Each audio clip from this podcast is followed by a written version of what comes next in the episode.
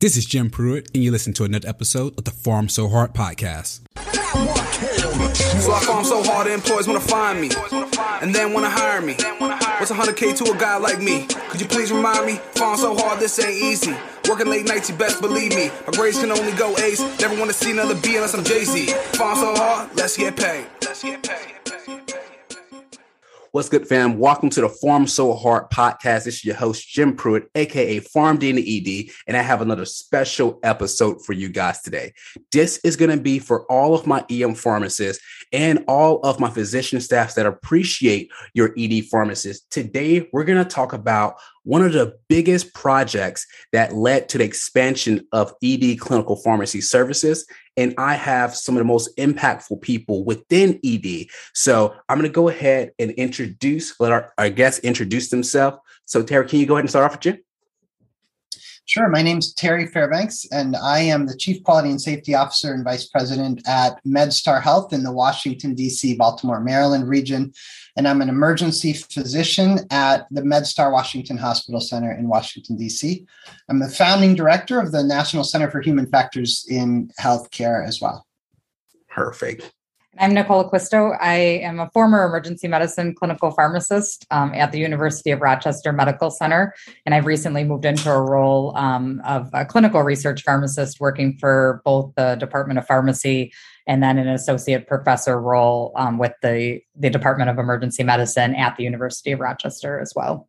And I would like to highlight you guys along with uh, Dan Hays as the, the, the founders of modern clinical pharmacy, clinical pharmacy services in the ED. So you guys probably won't take that credit, but I'm going to go ahead and say, as I did the research, there's tons of monumental people, and you guys going to be on my Mount Rushmore of ED clinical pharmacy services. So I really want to jump into the EM pharmacy project, but before I get into that, Dr. Fairbanks, can you tell me what inspired you to actually study emergency medicine pharmacists? Because from what I remember, this was one of your first research projects when you got out of residency.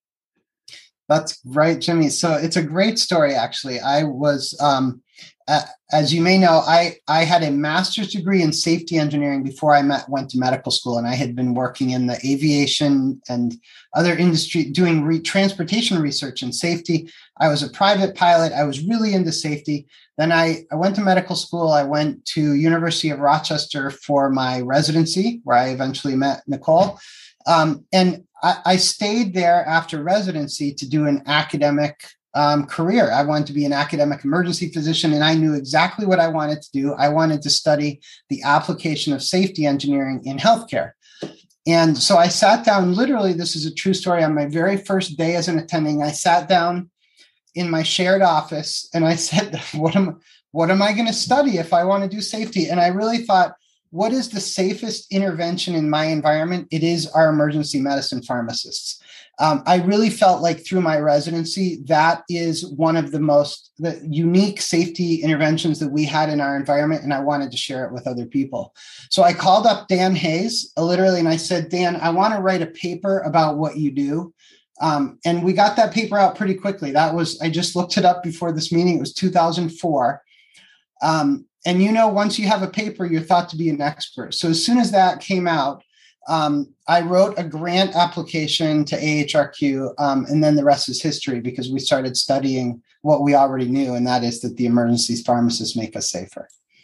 That is amazing. Uh, I really just I think about that, and I remember some of my my attendings now and they're like where, where are you? As soon as i step in hey i was looking for you. We had this case come upon and it's pretty cool to think that at one period of time that wasn't necessarily the the standard and it's pretty cool to think from an ed pharmacist standpoint that the number one safety intervention that someone thought about that wasn't a pharmacist was a pharmacist. So i mm-hmm. think that's amazing and i'm going to switch some of these questions up a little bit and I want to I want to just go into summarizing that project. And Dr. Fairbanks, you can start off with that, and then Nikki, you can kind of let me know how this kind of fit in where uh, when you came into this process and really just expand amongst, amongst there. So I don't want to have me talk too much, but I really want to get into summarizing what this overall project was, the grant, and how it really impacted uh, pharmacy today. Sure. Um, well, I, I, can start, Nikki, and then I can hand off to you because you were such a key part of it. Um, it this was a grant um, that uh, it was a two-year grant that extended to three years uh, um, eventually, uh, where we did we used the Harvard Medical Practice Study techniques that they had used to do the study that they did in the 90s. Um, that, that that was the study that where they did retrospective chart review to identify safety issues in in the care. We used those techniques, um, and we did um, a cohort study uh, where we had it was really a convenience sample based on our pharmacist there or pharmacist not there. Um, and we looked at the differences. Uh, and then, as part of that, we had several other offshoot studies that we did. I think in the end, we had between 12 and 20 papers. Um, and Nicole has continued them at University of Rochester even after I left there in 2010. Um, but we wanted to look at whether there were whether there was a decrease in adverse medication events uh, when the pharmacist wasn't there. And one of the interesting things that I think is w- really important to acknowledge in having our pharmacists in the clinical environment was also, I think, a downfall of that study uh, and, and the study design. And that is that pharmacists don't make you smarter even when they're there they make you smarter all the time. And what, what I found is that our pharmacists in that environment would come up to us r- regularly and say, Hey, Terry, I noticed that you ordered X on this patient. I think you could should consider this medication instead, and here's why. Um, and and Dan and Nicole and their colleagues would often show up with a paper in their hand saying, "Here's the paper that justifies this." You know, very academic about it, um, and we would make that change and then when we were there on a night shift or on, a time when they happened to not be there, we would make the same smart decisions. Um, and so the big study, the 11,000 people study that um, was a great study of medication adverse events, showed a trend towards less adverse events when they weren't there, but it wasn't statistically significant. And as you know, um, big studies that are negative don't get published. So we never published the big study, but we published dozens of offshoots where that we did side studies that really demonstrated significant difference. For example, Nicole, you can help me if I'm forgetting some of these. Um, time to the cath lab. Um, because of all the quick medication things we had to do to prep when the pharmacist was at the bedside it was always faster another one that we studied that showed a major advantage was pain management and trauma and, and I can just say anecdotally as well, the data demonstrated this, but anecdotally, when I was in the trauma bay, I wouldn't be thinking of pain medicine medication yet. When one of our clinical pharmacists would say, come up to me and say, Hey, Terry, I think we should give this patient 50 of fentanyl or whatever it might be. And I would say, Absolutely. And the patient would have it. Nicole, I'll hand off to you. You can think of many of those um, other papers that we did during that study. Well, I just have to say, Terry, I think it's funny that you just said 50 of fentanyl without the units. Know about our uh, our fentanyl errors. Thank God you're here, Nicole.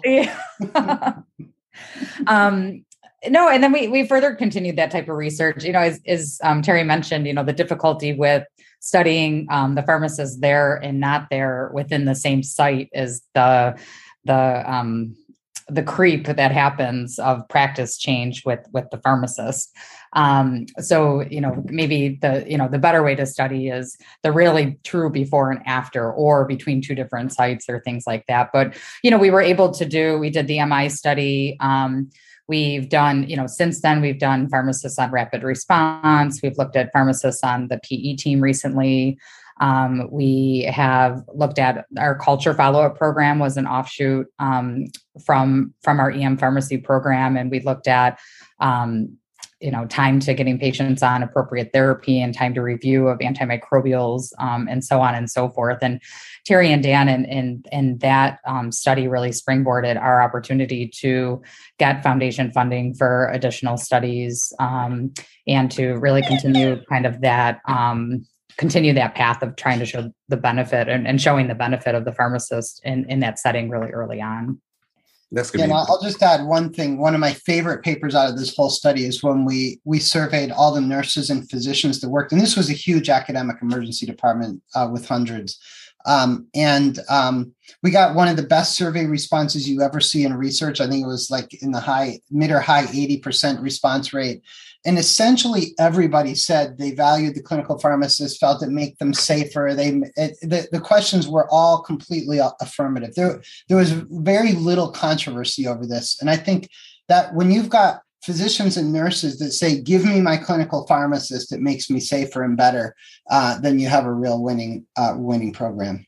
Yeah, that was amazing. I remember looking at that prior, and I remember there was one uh not positive response to that and it was just neutral so it's like every 99% of people said they really enjoy us and then it was like one person like oh they're okay but you know too much but uh, Nicole, I just really want to see because again, you came in during the thick of this, and I want to figure out, you know, versus other people who you knew who was training at the same time, whether it's talks or any other way. How did this impact your training, and how did it change how how you train pharmacists through your time since then? Yeah, I mean, um, so at that time when I um, started at the emergency or at the University of Rochester in the emergency department um, was 2007 when I was doing my residency training, and I was at U of R um, for the year prior, 2006. So I had some um, exposure to the emergency department at that time. But even in 2007, at the time of my training, there was only two residency programs in the country. Um, so it is, uh, you know, an interesting question to say, um, you know, what what were your other residency colleagues doing? But there there were no other residency colleagues at that time. Um, you know, I was lucky enough to that the work that Dan and Terry were doing already really put put us on the map for for a gold standard for emergency medicine clinical services. And I um, became involved more uh, because I did stay on after my residency training, but as part of the patient care impact program that um, Terry and Dan did through ASHP, part of that was um, having uh, people that were were um, starting emergency medicine programs at their sites to come to the University of Rochester to shadow and, and see our experiences. So very early on, I was able to um, to meet a lot of people that were starting services, a lot of people that already had a lot of experience in critical care or infectious diseases or, or other um, specialties, and really kind of transforming their role into the emergency department. So from from that um, you know obviously the the exposure from from the grant um, and the networking that i was able to do with the with the people that we um, had on site that really um, springboarded you know my career um, my career as an emergency medicine pharmacist and you know really was able to um, put me in a position to you know slowly over the years to to try to make a difference with expanding residency training um, on our own site and you know to help others do that um, and clinical services you know throughout our country but also you know we've had um, people shadow from Australia and um, China and Spain, um, pharmacists that have come to our site to learn how to practice emergency medicine clinical pharmacy. And, and it really all, all offshoots from these paper, you know, the papers that um, that Terry talked about with the AHRQ grant um, that really you know showed University of Rochester to be to be the site to go to to to learn these skills. Now I want to just go a little a little deeper into that because again, as you mentioned, there was two residency programs, and can you talk about some of the things that ha- happened when these people came to Shadow? Was it additional things where they would do once they go back to their site? Because we're talking close to eighty pharmacists, right? So this is gonna this is a huge undertaking because we got to think right now we're we're just getting close to having 80 programs across the US now. So this was getting done back in 2007. So can you just talk a little bit more about what happened when they came and what additional resources occurred for those pharmacists when they went back? Yeah, I mean, I can talk a little bit more, um, and then maybe Terry can talk about a little more about the patient care impact program and just kind of the the continued resources throughout the year. And you know, not every pharmacist came to our site, but we did have a lot of pharmacists that came to our site, and really, you know, it was just Uh, you know, it was more like a, a, it was more really a shadow experience. I mean, there there was a lot of you know discussion about um, you know our involvement with with committees and clinical initiatives and things like that but really just seeing how the pharmacists interacted with the emergency medicine team and how you made interventions in that type of setting um, and how you worked with you know not only the emergency medicine providers and nurses but the consult teams at the bedside and in pre-hospital services. And you know terry um, didn't mention but he was a medical director for um, ems agency too. So terry had a lot of um, focus on pretty pre-hospital services. And therefore you know us early on as emergency medicine pharmacists had uh, uh, we were very much involved with pre-hospital services both at the bedside and in an education role and in in evaluating their protocols and, and things like that um, early on. So really, um, just kind of seeing the depth that the the emergency medicine pharmacist was able to be involved with at the bedside was really the best way to showcase what we were doing and making that connection, so that then when they went back to their site that they had you know additional people to reach out to with with questions or, or barriers that came up or you know how, how do you navigate these types of things um, was really really what the experience was like and then Terry can probably speak to more of just uh, you know how the program over the year um, helped those pharmacists with growing their services. Um, yeah, thank you, Nicole. I give a lot of credit to ASHP for uh, for several years dedicating resources to the Patient Care Impact Program uh, to develop emergency pharmacist programs. Um, and Dan and I were the core of it, but there were a lot of other pioneering emergency pharmacists that were involved in helping with it.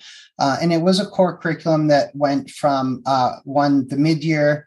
Can't remember if it started in mid-year and ended in summer or vice versa, but um, it started at one meeting where we all got together, uh, had in-person time, and then there was quite a bit of mentorship and meeting, structured meetings uh, during the period, and then it ended uh, with report outs at the end, including every, everyone kind of gave a demonstration on what they had done as part of the, the research posters. Um, and, and so there was a lot of sharing of information. And what it became was like this community of support uh, for people that were starting programs. It allowed pharmacists who had not worked in the emergency medicine environment to really get um, get help with kind of understanding the environment. It also was a support environment in helping um, make changes internally that would um, allow the pharmacist to be more successful. We grappled with things like who should be doing the medication reconciliation and what what are the functions that the emergency pharmacist can can be you know really highest yield in since they can't do everything.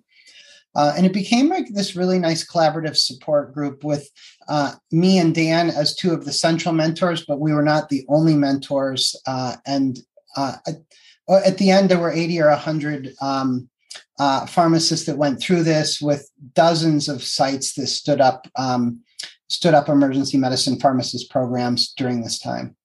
It's amazing because I think it's just a springboard because it really capsulized all the work you guys have done to show people if you look at any intervention, I think you guys looked at pneumonia and talked about correct antibiotics. You looked at pain for trauma, looked at antibiotic time, all of these things that we look, go back and look now and uh, you had a paper that looked at all of the data up until now. It's pretty interesting to see that a lot of the study design, the questions that we asked, originated with this original project. So I think it's amazing to to see that and where it's led to. So from both of you guys, again, I want to just encapsulate this, this project before we talk about uh, more of what it's done today. Is there anything that we're missing as far if you had to tell someone, you know, about this project and all the things that it was able to do and how it led to today? Is there anything that we're missing as far as the, the impact of what you guys studied and what it's led to today?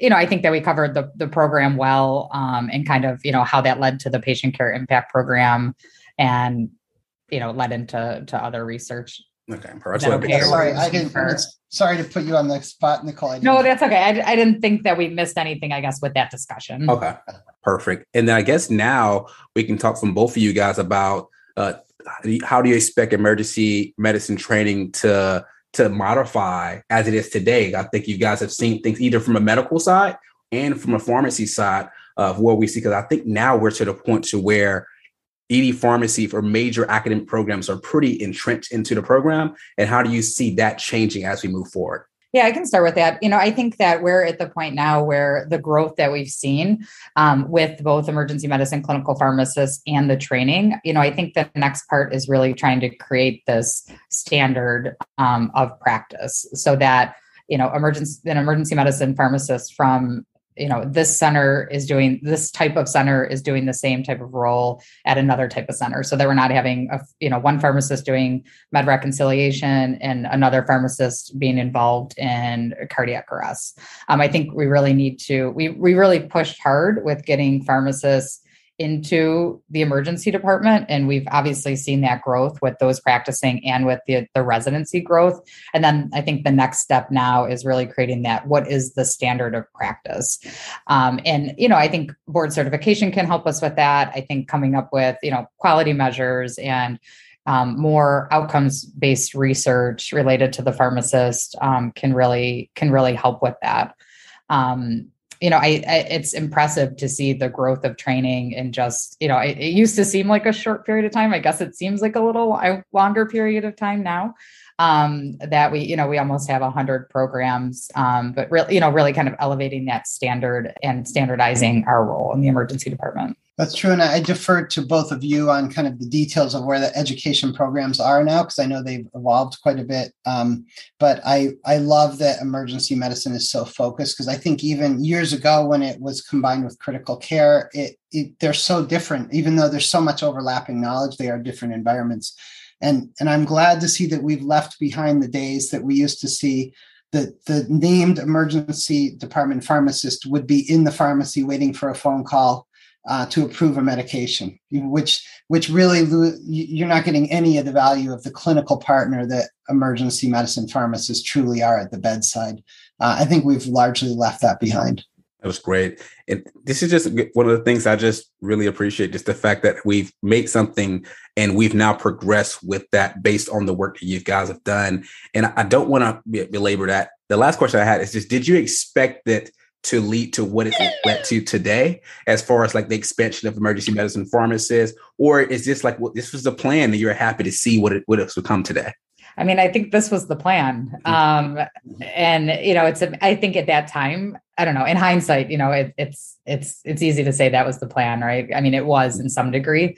Um, but to see you know to see the actual growth and, and just where emergency medicine pharmacy has gone and that you know we will be recognized as or you know we are working towards being recognized as a, a board certified um, group through board of pharmacy specialties and, and, all of these types of things and really um, you know paving our own path uh, is is really great. Um, i don't know if at that time i think i was maybe naive or didn't really under, understand um, you know how to get there or what that meant or what kind of growth there could be.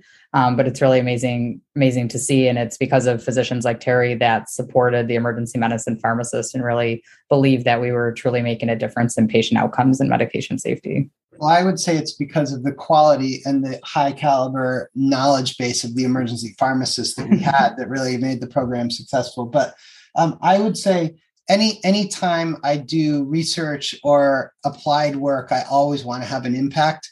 And certainly when I went into this, I wanted to impact the way the country thought about emergency medicine pharmacists. But did I anticipate that I would have a part, and a small part that is? There's many people around the country that have really moved this movement. Um, but did I think that we would see it this way 10 years later or 15 years later? I didn't think we'd be this far. So I'm really pleased about how ingrained this is across the country. And if if somebody's listening to this in an emergency department that doesn't have true clinical pharmacists alongside you at the bedside, uh, you're a step behind. Perfect. Well, I just thank you guys. Again, as, as I, I'm a true, I, I, love emergency medicine as a specialty, and I love being an emergency medicine pharmacist because if I didn't find that, I would have had to find myself into school again to find something else. So this is truly something that is really made my life just for the better. So I thank both of you for the work you guys has done. And I don't want to spend any any more time. And I just want to close out and just thank everyone. I'm going to put all of the the research that you guys are primary authors on on the show notes so people can go and look that up.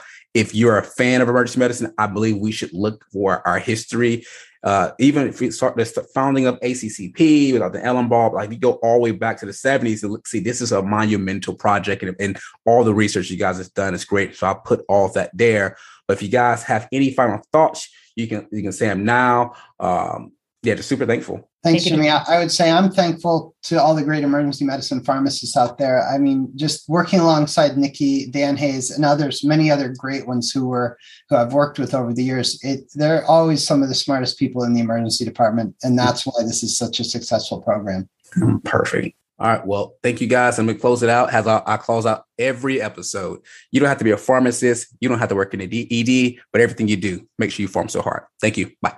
Mm-hmm. Musik